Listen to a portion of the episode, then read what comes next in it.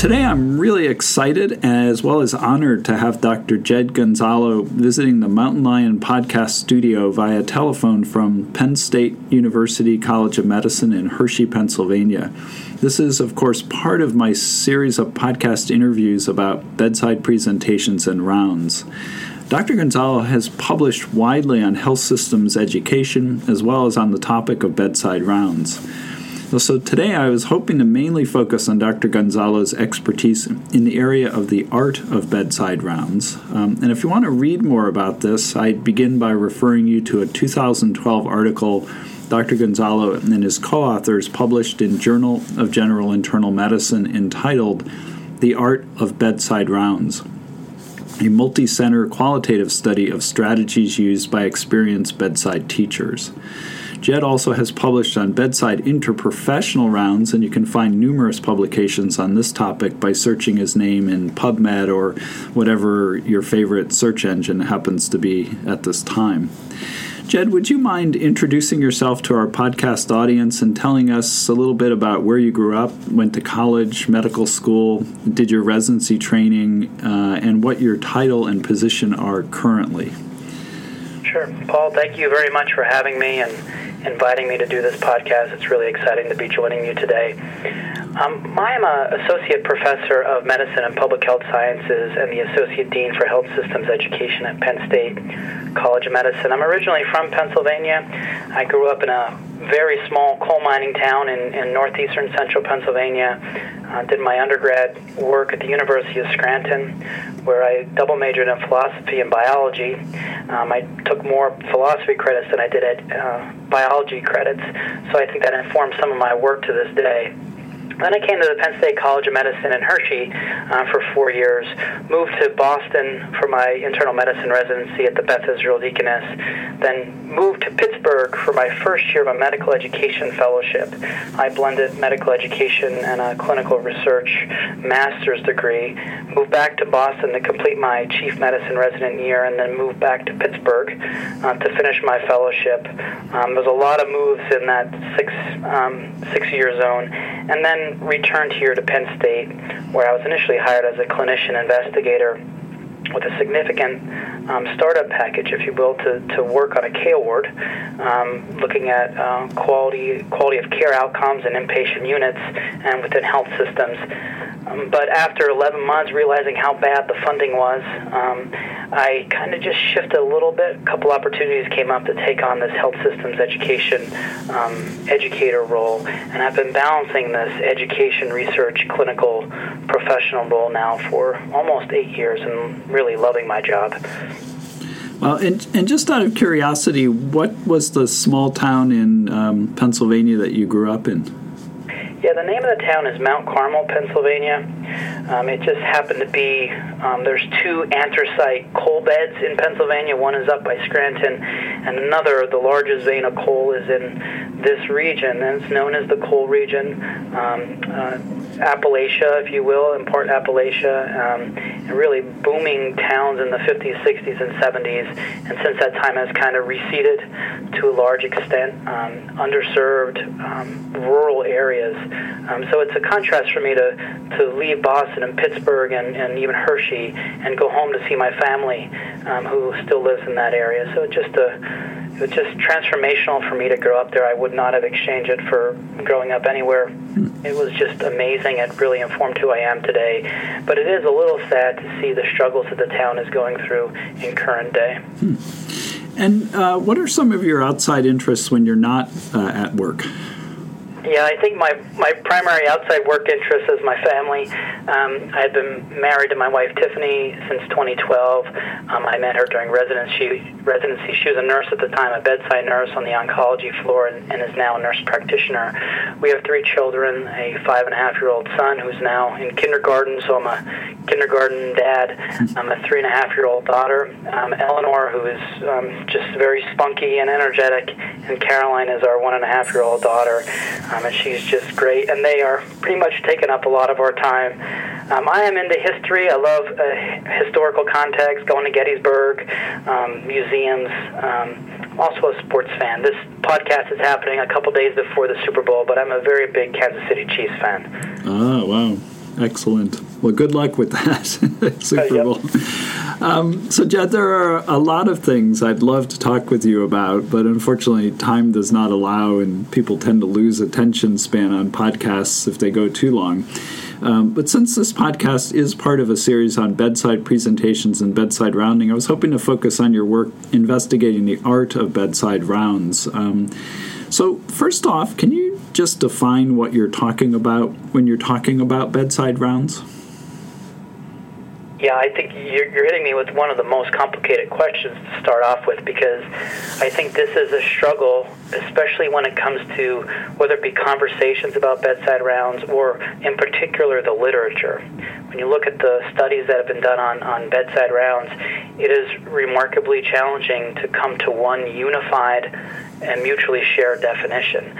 Um, was probably the biggest challenge I had in um, leading the projects that we did because um, it, it, bedside rounds, um, bedside case presentations. There, there, there's some overlap and similarities between the two, but they're not exactly the same, and they live in a larger umbrella of attending rounds, if you will. If you pull up a, a schedule um, of, of a clerkship or a residency program, even all the way back um, to the 60s and 70s, and you're looking at schedules, it will say attending rounds and in there is what's happening in the attending rounds. Is the is the is the case presentation? Where is it happening? Um, where are the larger umbrella of rounds happening? So I think it's really hard to define. And I think that ties into a lot of the the reviews that have been done on on educational and patient outcomes. There's just a lot of heterogeneity. When I think about the definition, what we came to, at least in our studies, was three different components that would go into the, the, the unit of, of rounds. The first is some form of the history um, or social history of or current context in this patient's care that is being exchanged through a communication means. The second is some form of the physical examination. May not need be the, the full examination, but one or two or several components of the physical exam then the shared decision making component, i.e., the, the assessment and plan for the day, and where are we going with the plan for the next several hours or the next day, and are we all on the same page, and what does the patient feel about that? So, those three components the history, the exam, and the shared decision making process are the, the three um, general components. That, that's kind of how I have viewed them in our scholarly work. And you can have certain components that occur at the bedside and certain don't. I would say the majority of this larger umbrella bedside rounds, the presentation itself we don't have great data um, cross-sectionally across, but I would bet most people are doing the case presentations out in the hall, and then going into the room to do the last two components. There's some reiteration or repeat of the physical examination, and then some shared decision-making process, or at least a rediscussion of the assessment and plan. I think the full tilt version is all three of those components are happening at the patient's bedside. Um, but there are the three components on how I would formally um, define it. The piece, though, that I think um, sometimes is excluded is really this interprofessional or interdisciplinary component that would include the nursing staff and ideally some other members of the team, and how they fit into that presentation, that whole um, um, entity is, is kind of complex. Mm-hmm. And why do you think bedside rounds are important in medical education? So I think from an education lens, um, to me, when I'm an attending out there, or even reflecting on my time as a student or resident, this is this is the arena. This is the where care happens with patients. And if we want to, for example, observe as medical student or a resident, R1, R2, R3, in at least in the internal medicine context, if we want to see how they're doing on on a milestone or a set of competencies or the EPAs there might be some that apply to the workroom um, or in the hallway, uh, interacting or communicating with the broad and interprofessional care team. But the arena, to me, I'm using a Teddy Roosevelt analogy here, but the arena is happening with the patient. And if you were to ask me to reflect upon any one of the residents that I've worked with, if you pulled up their profile picture, and they, I worked with them four or five years ago, my mind goes to them and their behaviors and their skills and their interactions with patients at the bedside because in in my view that's the arena. That's where it's happening. Um, how do they communicate? Do they are, are, they at eye level with the patient? Um, are they addressing the gown or the, the bed sheet? Um, how do they integrate the other members of the interprofessional care team? So to me it's it's the opportunity for us to work with learners before they go into that encounter into that arena what do you want to work on. Observe it let's use it as, a, as an opportunity for the group to observe, give each other feedback, and tailor, and for us to quite honestly coach them to become better at the, the physician based skills that we hope and dream for them in that clinical environment. There's plenty of other learning that happens outside, away from the bedside, but I am of the belief and of the philosophy that that is where the, the educational opportunity um, is occurring, and that's where the, the learning is going to happen. And I guess a corollary question to that would be why are bedside rounds important in patient care? Yeah, I think this is one that um, I don't call it the holy grail, but a lot of people would say, if I were to say, hey, we should be doing more bedside rounds, they'll say, well, show us the, the benefit to this, show us the outcomes from a patient level perspective. Not a ton of data, um, but John Ratelle and the group at Mayo happened to collaborate with them. They did great work. It was in BMJ Quality and Safety, I believe, last year. Mixed results, mainly mainly neutral. Um, not a lot of quantifiable um, outcomes that you can see that come from bedside rounds. Uh, maybe some some tendency towards positive results in the patient experience, but again, there's just so much heterogeneity in, in the encounter or the entity of bedside rounds that I think it's really hard. And they commented on in, in the paper that it's really hard to, to capture the essence of what this quote unquote intervention is. So I think there's a belief that we are spending more time with patients. Patients, if you spend five or eight minutes with, with them, and the data, some of the work that we have done in the past will suggest if you're spending the X amount of time, let's say eight minutes, you can ask them afterwards and they'll say they spent 20, 25 minutes with me.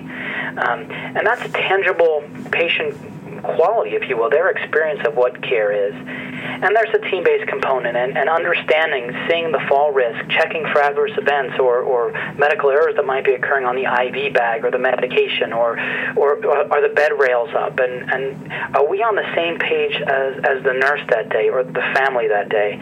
There's a lot of stuff that I just don't think you can capture um, from a quantifiable outcomes perspective um, that you believe you're moving some levers even though they're, they're hard to capture. Again, I don't have a lot of data to back that up, but and some of them are indisputable. I mean, just the patient experience piece and, and them feeling like we are there to help them get better, to heal, and to transition out of the hospital if we're talking about the inpatient setting or even in the outpatient setting, that they can transition into a, a healthy lifestyle and enjoy their life.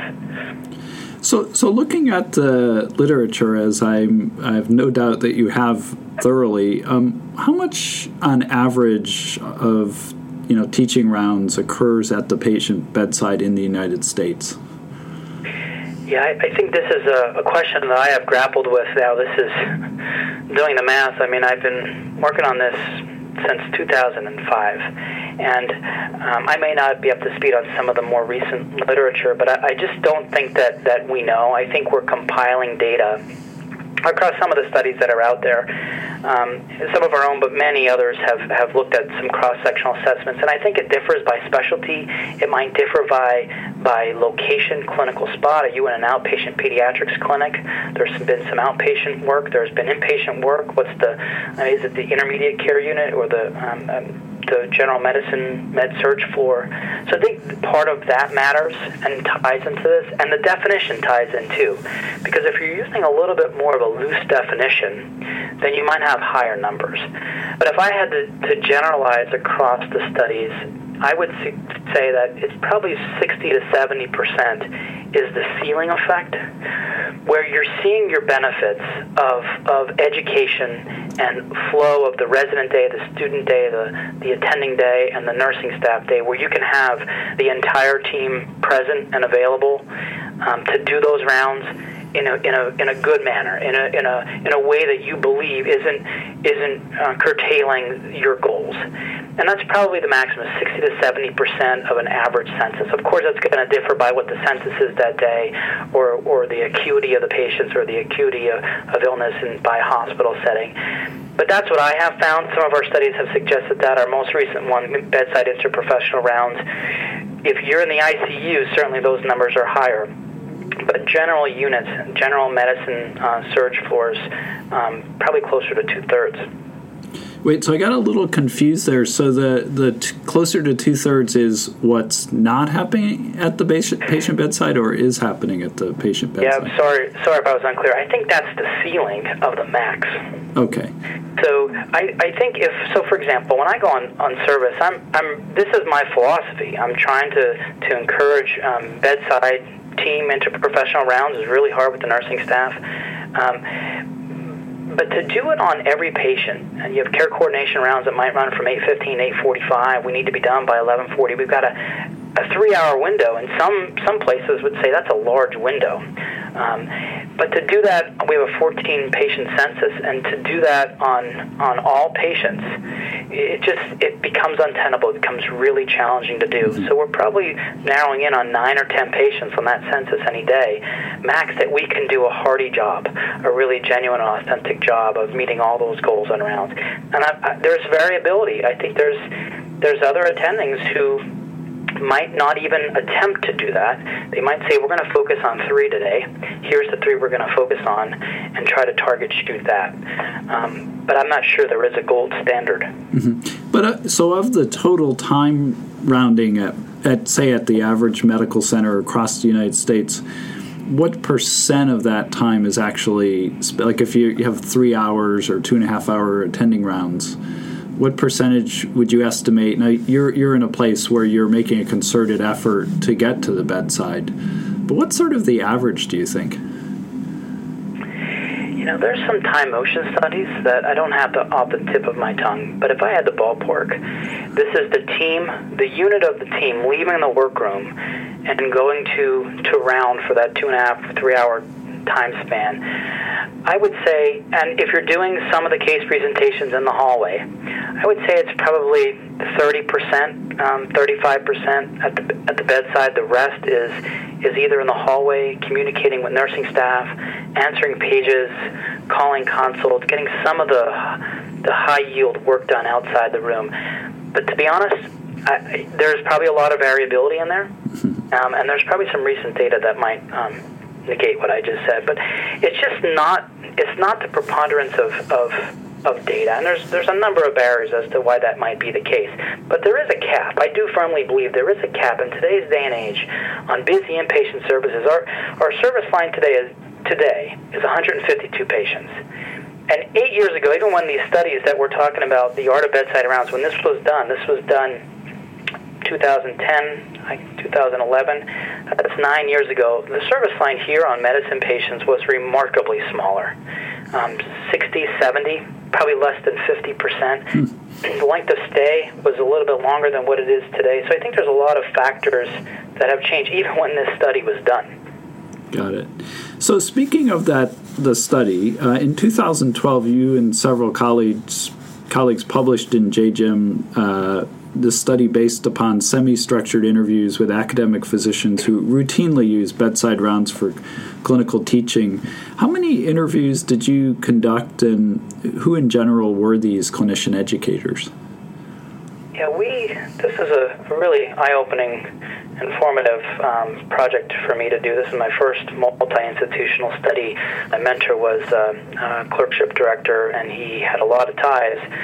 So we identified 10 different academic health systems, really good places, uh, worked through the clerkship directors, and we interviewed, ended up interviewing 34 different uh, faculty attendings, those who were on service a certain number of weeks in the past two years and serve in the role of, of in, inpatient hospitalist attending, teaching attending. We use a purposive sample. So we wanted to identify, okay, who who are those that are locally recognized as really good bedside teachers, or those who have experience in, in, in knowing how to do this process. And even that point alone is very challenging. There's not a unified award that goes out every year for bedside teacher. So how do you identify those? Um, and it was by word of mouth. It was by some some schools would go in and ask their residents, okay, who's the bedside teacher? Some people just had anecdotes saying, look, this person is known locally as the best bedside teacher that we have. So there's some variability in how each place identified it, but in general, these were people who were known to go to the bedside. They invested in this. This is part of their mental model on how they approached education. And we really got a, a nice, diverse spread of responses from them. Some were a little bit more in community-based centers. Some were at the further end in the academic setting. Some were younger in their in their years, um, just recently finishing training. Some were further along on that spectrum too. So we got a nice, diverse voice, if you will, from these 34 individuals. And what were some of your main findings in this study? Yeah, this paper is is part of. There was a couple other um, publications that came out of this. Um, we had very long interviews, and the data that we were getting from these interviews were quite honestly amazing. I still remember analyzing these. Um, there was just so much that came from it. And this study, I was terming the how-to paper. How do you do it? Okay, we just interviewed people who who do this on a regular basis. So let's provide the guide um, to those who want to go to the bedside more. And there were some books out there. There's a there's a the name of the title of the book is Teaching During Rounds. It's a handbook for how to do it on rounds. That was around for several decades, and there was some anecdotes. But the burning platform in the literature, the gap was let's try to provide some more guidance uh, for other attendings to go do this. So our main goal was to try to provide some structure by how you could approach going into bedside rounds, particularly for those who might be reticent to go because they just need a little bit of guidance. So we found a number of things um, that I think really stuck out, mainly preparation strategies both for the the attending and the trainee. And I still remember these these transcripts. They're awesome because it becomes pretty clear. Yeah, you, I was doing the interviews as well, but when you start analyzing them too, you begin to realize this is not a process that you can kind of just fudge or just walk yourself into these attendings are preparing for it. It's a volitional part of their day. In fact, it's a volitional part of their preparation strategy before they even go on to wards. One of the findings in here was about mental preparation. Some of the attendings would talk about mentally preparing for rounds and working with a dynamic team of, of trainees. They might have two medical students, they might have three residents, um, and there might be a pharmacist on the team. And all of those trainees have different learning goals. So not only taking care of 14 um, sick or ill patients, um, and there might be two admissions that day, but you are now trying to coach five different learners through the process of their own competency development, and that takes a, a frame of mind that that it just takes effort. It takes strategy. It takes practice. One of my mentors calls you know, got to hone your craft, um, and that really was was a, a very strong theme in this work. They put a lot of prep time into strategizing about it. And how did they strategize? There were things that they did about they, that were patient specific, um, that were disease specific, that were training specific. So if there was something they didn't know about I don't know, some COPD, the stages of COPD, and they wanted to make sure there was a teaching point. You had to prep on that. Um, or if the trainee identified before the rotation, rotation that they had learning goals on auscultating the lungs, then you kind of you try to see if it's going to work. Patient came in with COPD overnight. I'm reading here a note there might be wheeze. You try to make set aside some time to make sure that you're observing the resident in the lung auscultation on this patient, and then the next patient might be the, the learning goal for the intern, and the students might have different learning goals. But you kind of have to prep, align, strategize, and put a lot of pre-work in your mind, or maybe even on paper, on how you're going to approach the day. And then another difficult layer is how do you coordinate all that in a in a in a, in a two and a half hour time compressed zone, and you're triaging a lot of different things. It's, it's, it, there's a cognitive load even thinking about the needed preparation to do it right. Hmm. Fascinating. Um, how much work did they put into that um, up front. Um, so, reading the literature on the topic of bedside presentations and rounds, I've sort of gathered uh, that a major obstacle can sometimes be the trainees themselves. And specifically, I'm talking about the residents. I mean, given their workload and other responsibilities, they don't seem to necessarily see it as a wise use of attending rounds time to go to the bedside, you know, because there's a lot of unknowns at the bedside, um, the so called thin ice phenomenon, I think it's called sometimes. In, in this study, did you learn anything about how to better sort of recruit residents to the goal of increasing time at the patient bedside? How do you get them on the same page with the same goal of yeah. get, getting to the bedside? Yeah, Paul, I think this is a, a key issue for educators, um, particularly in the clinical settings, um, because I would agree there, there's mixed receptivity and engagement um, in doing this. And I think part of it lies in the fact that they are in the arena. We're placing them in situations where they are. We're asking them to lead the team. We're asking them to lead encounters at the bedside. We're asking them to navigate some difficult conversations that may arise. Um, and I think for some, maybe I was in that boat too. It's a little bit more unsettling to be in that environment than it is to be working in the hallway and to do to do some of the tasks of medicine on the inpatient wards. Um, it's not everybody though. I think there's a, a very good majority of residents who who who believe in it. Once they hear the goals, or maybe they had experiences before with another attending, and they might see it as more efficient, um, and they're behind that. So strategies to do it. I think there was um, there was no golden ticket in this study that came out of this, but I think what they did was one of the key things they did was trainee preparation and having some conversations with them early on about what the goals are, what we're trying to accomplish, um, and trying to build a shared mental model as to what we're after. Taking care of patients, uh, meeting good um, quality outcomes, the patient experience that is timely and effective care, um, and uh, that's going to come through us discussing with the patient nurse. It's less likely to happen if we're re- more removed from some some removed location. And you know, some some residents might take the approach of, okay, I'm going to pilot this. I'm going to listen to what Jed is saying here, and I'll test it. And some of them might fall on the side. You know what? I, I think there is something to this, and some of them won't. Um, and they might not believe or see it in the back end. And I guess that's okay too. I think that's part of our job is to open up the opportunity for our trainees to see things differently.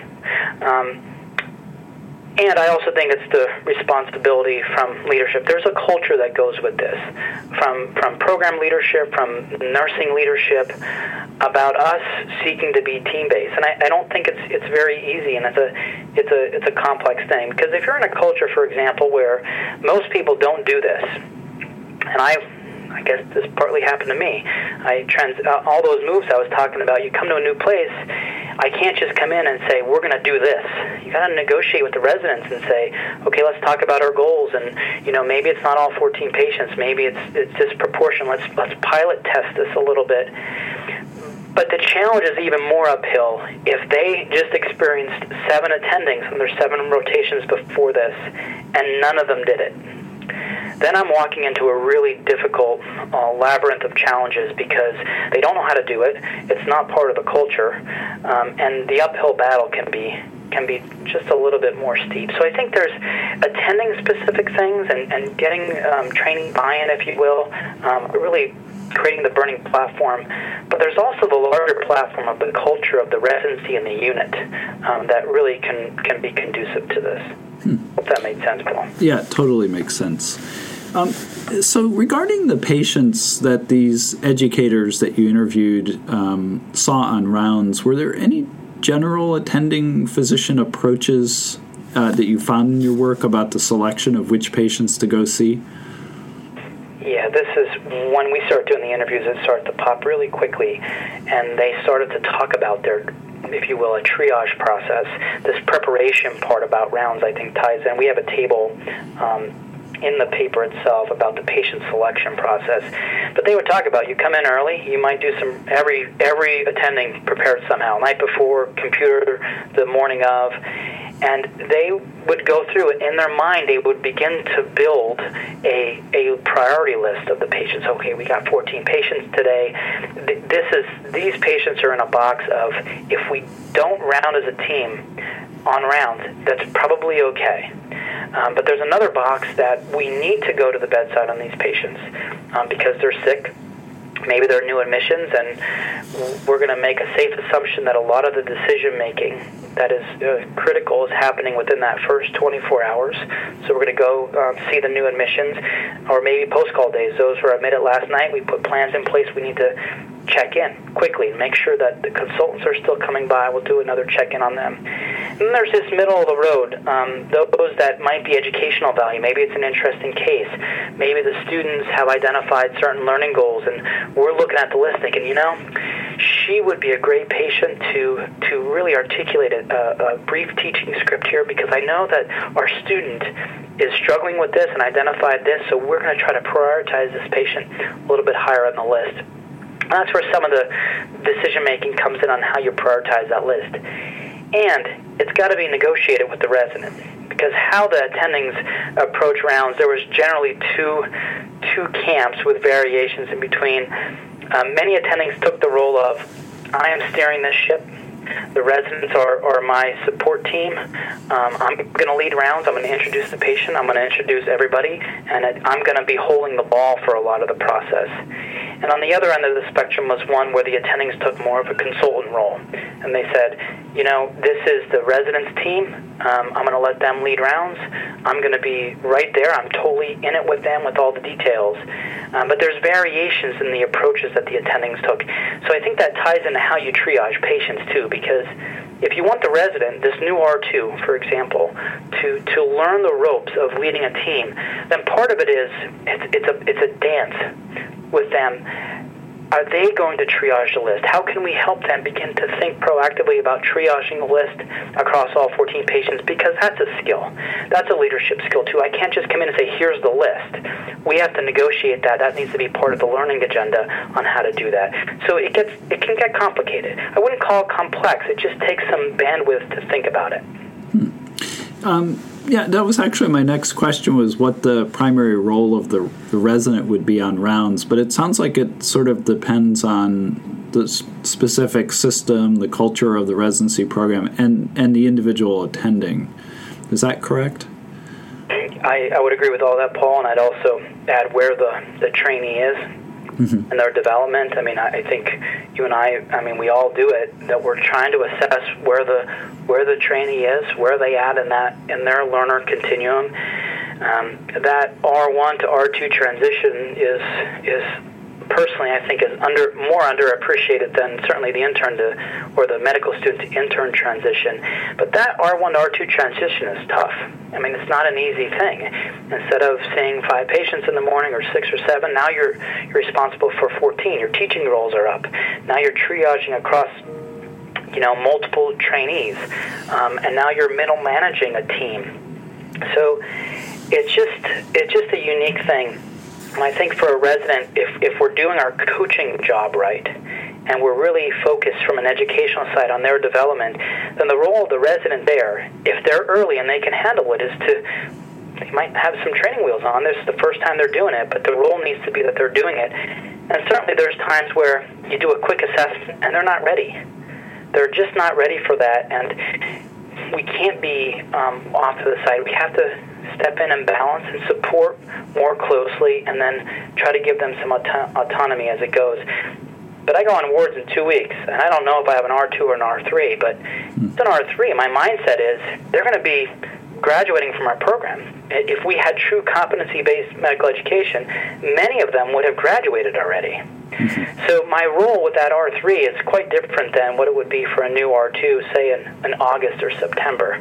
So I think some of it is also where the learner is, not only by year, but also their self assessment on their own developmental trajectory. Hmm. And what did you learn in your study about the primary role of, in general, about interns and students you know, on bedside rounds? Yeah, I think these were probably perhaps a little bit more um, set compared to the R2, R3 and, attending dynamic. um, medical students, I think, had more of the role of okay, they are assigned these patients, and they their tasks are a little bit more hardwired in. They're going to pre-round, get used to that, present, communicate with patients, um, and I think they had a little bit more of circumscribed roles although I do think that's shifting a little bit in 2020. And interns, I think the same way. They they have their their patient list. Um, they their their tasks are maybe a little bit more hardwired in, um, but that is also dependent upon time of year because. Again, as I go on the wards in a couple weeks, one of the check-ins with the interns is okay. Where are they at? Um, they're taking on leadership roles. If they're a preliminary intern, where are they going when they're done? How how can we have them use this quote unquote arena as the opportunity to practice. Um, and maybe the R2 is, is giving them feedback. Um, maybe the intern is leading rounds, or if the if the categorical intern, they're going to be leading a team in three months. How can we help them? Or maybe they're not ready for that. So I think the roles shift through this metamorphosis of their own roles through the through the R1, R2, R3 years. Um, but the student roles, I think, have stayed a little bit more static than the R1, R2, R3 roles. Yeah, it's, it's interesting. I've seen studies from, for example, the 1990s uh, that found that students really did not like bedside presentations. But in general, uh, at least with the students that I work with, I find that if they're, you know, if the whole thing comes off in a fairly supportive um, manner and you know learning environment is is good that they actually seem to love presenting at the patient bedside because it's their, their sort of chance where they have everybody's attention focused on them, including the patients and the patients' families if they're around. Um, so, so it is interesting how this this is. A, it seems like it's a shifting thing across the country, and it does depend on the work environment, learning environment. Yeah, I, I totally agree. I, I still remember the first time I had a bedside case presentation. I was working with a very experienced attending physician, I was a third year medical student, um, and I froze. Um, he asked me to present, and we were doing bedside case presentations, and I, I just froze. And luckily, I had a, a really astute resident who said, Jed, just tell everybody what you did yesterday. And luckily, I had spent three hours in the afternoon tracking down outside hospital records, and um, uh, we were we were looking up labs for metanephrines and pheochromocytoma workup, and out came this 11 minute, whether or not that's too long, probably was, but this 11 minute presentation that just changed and transformed how I view the bedside case presentation. Like I think I was looking at it as a as a rote thing, this big bully in the room. I don't want to do it. It's uncomfortable. But once it was framed to me like, look, this is safe. You can do this. It's actually reflecting a lot of the work that, that, that you have already done. And then I did it. Um, it just changed how I viewed it. And that's actually one of the key findings that we found in our early work is that students and trainees who do it more are more likely to want to do it. I think there's this startup energy, if you will, of getting used to it and, and knowing what the unknown is. And then once you do that, it just breaks down the barriers and the walls. And that gets back to my prior point about culture. If this is happening as a semi routine for, let's say, most, there's a tipping point of attendings who are doing this. I do think it, it there, there's a tipping point that spirals into them wanting to do it more. But boy, I do think it would be very hard if the majority of people aren't doing it and somebody came in and they were the outlier. I, I do feel for that person because I just think it's more of an uphill battle. Yeah, it, it's interesting just to interject with what uh, one of the podcasts that will be going in this series. I interviewed someone who I was fascinated to talk with because she's been at three different institutions and helped to start uh, a really active, uh, probably one of the most famous, uh, I won't give away which uh, institution it is, but you're familiar with them uh, bedside rounds, patient centered bedside rounds. And then she went to another medical center where there wasn't a lot of bedside presentations and rounds, and it got it going there. And now she's uh, been in a third place for a couple of years, and there's there's not much um, bedside rounds and presentations happening. So she's sort of hanging back and kind of trying to figure out how to reconnoiter that situation. So.